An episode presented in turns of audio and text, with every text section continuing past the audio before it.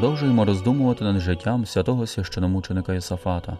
У цій передачі розглянемо кілька обставин, які стосувалися державної політики Польсько-Литовської держави стосовно унійної церкви у нових суспільних обставинах. Минулої передачі ми згадували про небезпеки, які були частим явищем в останні роки життя святого священомученика Йосафата.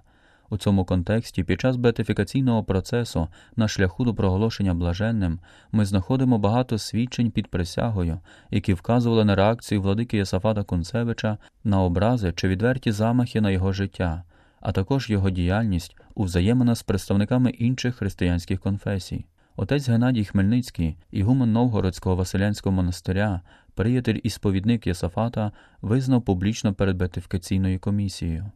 «Знаю, – каже він, – що в навертанні нез'єднаних до святого з'єднання Йосафат ніколи не вживав погроз, зневаги, крив чи переслідування, але старався це осягнути як найлагіднішими словами, пригадуваннями і заохоченнями, і в цьому ділі мав дуже великий успіх.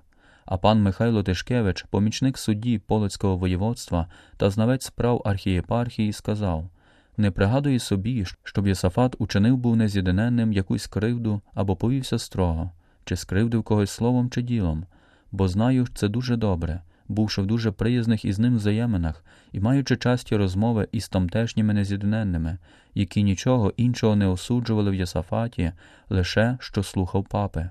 І я чув не раз, як його вороги називали владику Йосафата святим і благословенним». У свою чергу пан Іван Дягилевич, полоцький міський нотар, навівши приклади душпастерських методів полоцького архієпископа, так свідчив у 1637 році: «Я не чув ніколи з уст Йосафата якогось гострого слова, яке могло б образити нез'єднаних або викликати таку велику ненависть до нього. І не можу не згадати, що коли деякі проповідники нез'єднаних, які заприсяглися завдати смерті Йосафату, навернулися та прийняли з'єднання.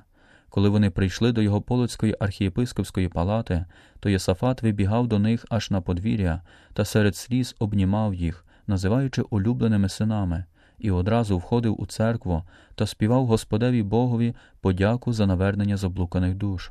Ці свідчення є виразним доказом святості архієпископа Йосафата, який переносив непрості випробовування, відзначаючись Божим Духом. Все ж, внаслідок боротьби проти Берестейського церковного порозуміння заметушився і Державний Сейм. Взимку 1621 року на Варшавському Сеймі обговорювалася справа нової православної ієрархії, яку визнано за нелегальну.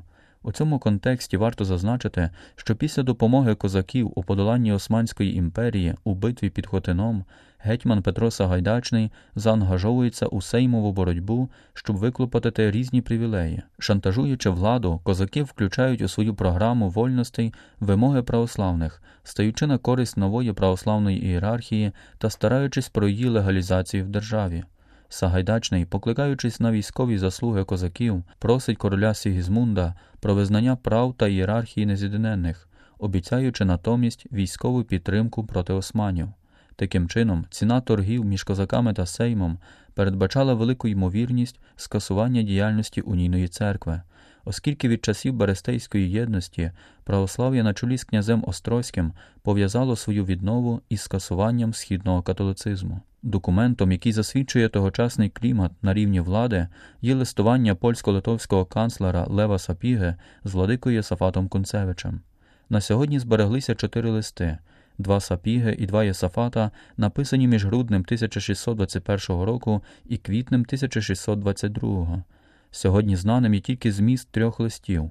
Про перший же лист ми дізнаємося лише з відповіді владики Йосафата від 21 січня 1622 року. Листи, писані тодішньою польською мовою, описують загальні церковні справи в Білорусі і Україні. У них знаходимо використання політичної, історичної та навіть біблійної аргументації, переплітаючи її тодішніми фактами і подіями. Ці листи Лева Сапіги є уособленням політичного опортунізму, політичного курсу, який характеризується пристосуванством, безпринципністю та запопадливістю. У листуванні великий канцлер звинувачує полоцького архієпископа та інших унійних владик в неуважності до політичних обставин і потреб держави, браку душпастерської розсудливості, непоступливості, максималізмі тощо. Ці речі, на думку урядовця, призвели в державі до негативного ставлення Московського царства, скарг козаків та обвинувачень православних. Святий владика Йосафат відповідав на ці закиди виразно й аргументовано. Процитуємо кілька його відповідей. Наприклад, стосовно неуважності до політичних потреб держави він пише: «Я завжди старався і сьогодні стараюся пристосувати мою владу і мій пастирський обов'язок до волі Божої і до думки королівського магістату та блага держави. Про це посвідчить багато осіб, і не лише католиків, мешканців воєводства моєї єпархії, що справи стоять так, а не інакше». А щодо козаків, то він відповідає: «Певно знаю, що по закінченні турецького походу козаки не думали підтримувати нез'єднання, а навели їх на цю думку нові єпископи і Смотрицький, щоб досягти своїх задумів». У листі знаходимо й інші відповіді, які обґрунтовують позицію владики Йосафата з точки зору душпастиря, який турбується про своїх вірних і духовенство, співставляючи свою діяльність з необхідністю збереження громадського миру та суспільного блага. Щодо закиду про недостатню душпастерську розсудливість, полоцький архієпископ відповідає великому канцлеру, покликаючись на святого Амвросія і Івана Золотоустого: «Правно обороняти мої права і незалежність церкви зобов'язує мене моя звичайна єпископська присяга», – пише він, «а роблю це сумирно і розважно, не відступаючи від прикладу святого Амвросія і Золотоуста, які обороняли правду Божу. А ті святі, якщо б бачили таку велику кривду, яку я досвідчую в Полоцьку, то поступали б і сильніше від мене». У контексті даного листування варто сказати, що виразним задумом листа Лева Сапіги, на думку отця Таназія Великого, автора життєпису про святого Йосафата, було здобути державі громадський мир ціною церковного замирення, вважаючи релігійний мир не самоціллю, але інструментом громадського миру. І в цьому його погляди розійшлися з поглядами владики Йосафата, який писав про громадський мир так: «Добрим є громадський мир, але такий, про який говорить Христос: мир мій лишаю вам, а не той, про який жаріється ясновельможний пан. Каже Христос: я не прийшов послати мир, тобто політичний, на землю, але меч. А такий мир, який проповідує Лев Сапіга, є достатній для того, щоб викликати Божий гнів, а то й справжню небезпеку для держави», – писав владика Йосафат. Отож у цій відповіді йдеться про Божий мир, який залежав у даному випадку від церковних реалій. На думку святого Йосафата, богословсько-еклезіологічні розбіжності між церквами мають полагоджуватися шляхом діалогу всередині церков.